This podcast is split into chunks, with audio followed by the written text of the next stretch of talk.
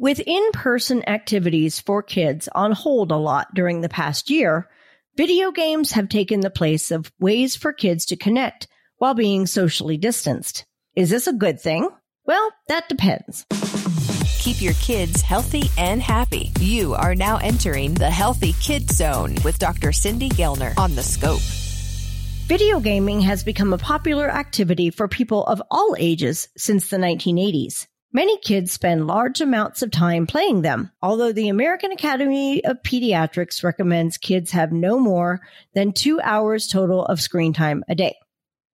Video gaming is a multi billion dollar industry, and video games have become very sophisticated and realistic.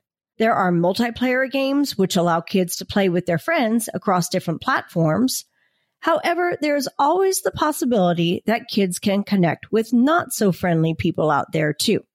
While some games have educational content, many of the most popular games emphasize negative themes. They promote the killing in warlike scenarios, sometimes criminal behavior, disrespect for the law and other authority figures, sexual exploitation or violence towards women, racial, sexual, and gender stereotypes, and foul language and obscene gestures.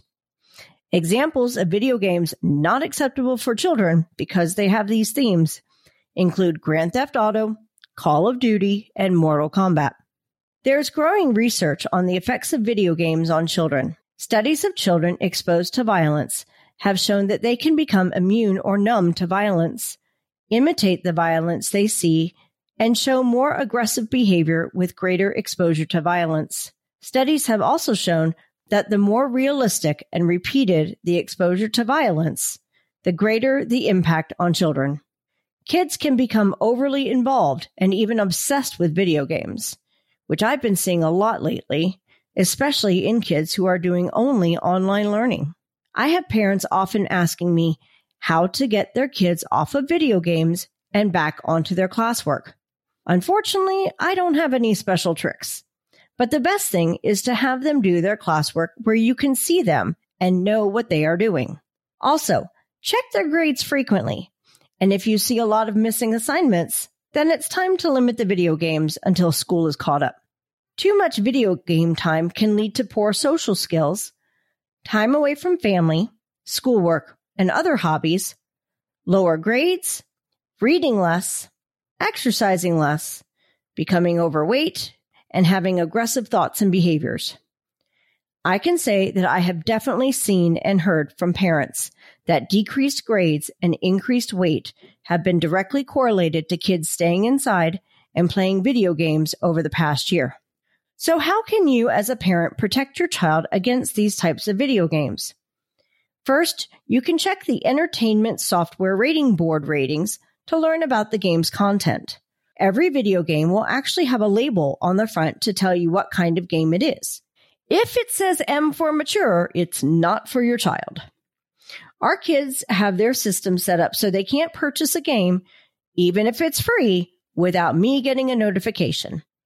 They're usually pretty good about saying, Hey mom, can I get this game so I can play with my friends? And if it's not one I approve of, they know it's a hard no. We also have it set up in the living room, so I know exactly how much time they're playing, what they're playing, and who they're playing with if it's on a group chat. You can also play the video games with your child to experience the game's content and know exactly what your child is playing. Set clear rules about the game's content for both playing time in and outside of your home, like if they go to a friend's house. Strongly warn your children about the potential serious dangers of internet contacts and relationships while playing online. It's sad, but there are a lot of online predators who will look for children specifically playing video games and can lead them into meeting them in real life. Finally, remember that you are a role model for your child. Make sure the video games you play as an adult are ones that you would be okay with your child playing. If you as a parent are concerned that your child is spending too much time playing video games, or your child starts becoming obsessed with aggressive or violent video games, Make sure you set some limits. Expect some pushback because you're going to get it. But kids actually need and want boundaries. And if you set them, eventually they'll surprise you and they'll appreciate that you do monitor them and you do set limits. I was floored when both of my boys told me that at different times over the past year, that they approved the limits and monitoring because they know it's because of what we prioritize in our house and what our family expectations are. By being aware of what games are out there, who your child is playing with, and what they are playing, and how long they are playing, you can help your child make appropriate decisions about gaming.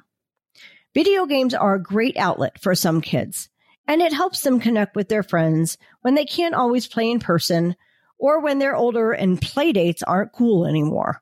Most important thing as a parent is to be aware of what your child is doing while gaming and help reinforce positive behaviors and socialization without giving in to excessive gaming time and inappropriate content. Have a question about a medical procedure? Want to learn more about a health condition? With over 2,000 interviews with our physicians and specialists, there's a pretty good chance you'll find what you want to know. Check it out at thescoperadio.com.